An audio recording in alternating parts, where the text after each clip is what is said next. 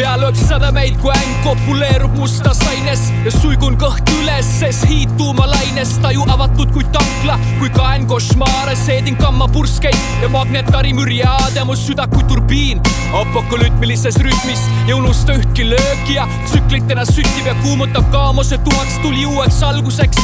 Aleksandria raamatukogu tuli uues valguses, tumeda tuule palvuses, kui hõõgumas on tukid millega elutööd märgin PH Murapi Black Booki peatamatut voolu, mis ühineb süsteemiga, aga seni kirjeldamatult mu aju kurdudes tupru. kuhu lülitub sümmeetria ja külastab kõiki ruume, kuhu äratundmine teda kutsun.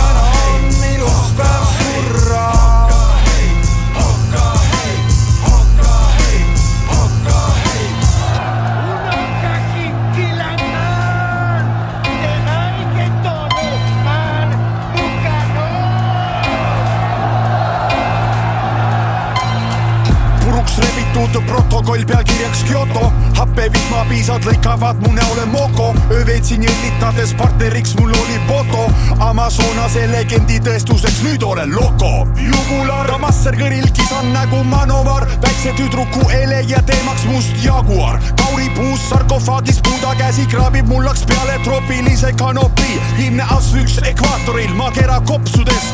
Kui zombide höövel betooni maha loksudes lasen silmal luumata veel Todo kuulata, siis mana laseb Bert Notke Passadooblist suunata. meid kõiki võtan kaasa sind.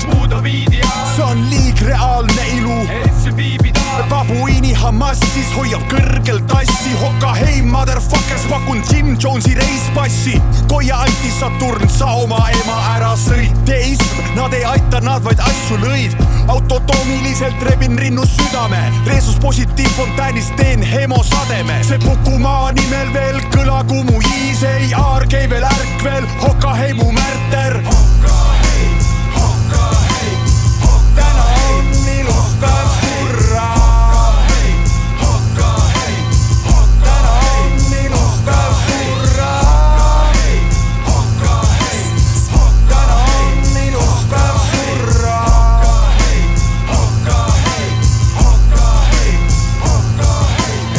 nii tuhat elu, et ühe korra. Elaks nii tuhat elu, et ühe korra, elaks nii tuhat elu, et ühe korra. surra! Paha sapa mandri! Mööda steppe rabasi. Kompanii isiklikke piire, see on sõlmed lahtises. Kõik lahendamatu veab mu siia ekslema tagasi. Ja seepärast lahkun alles siis, kui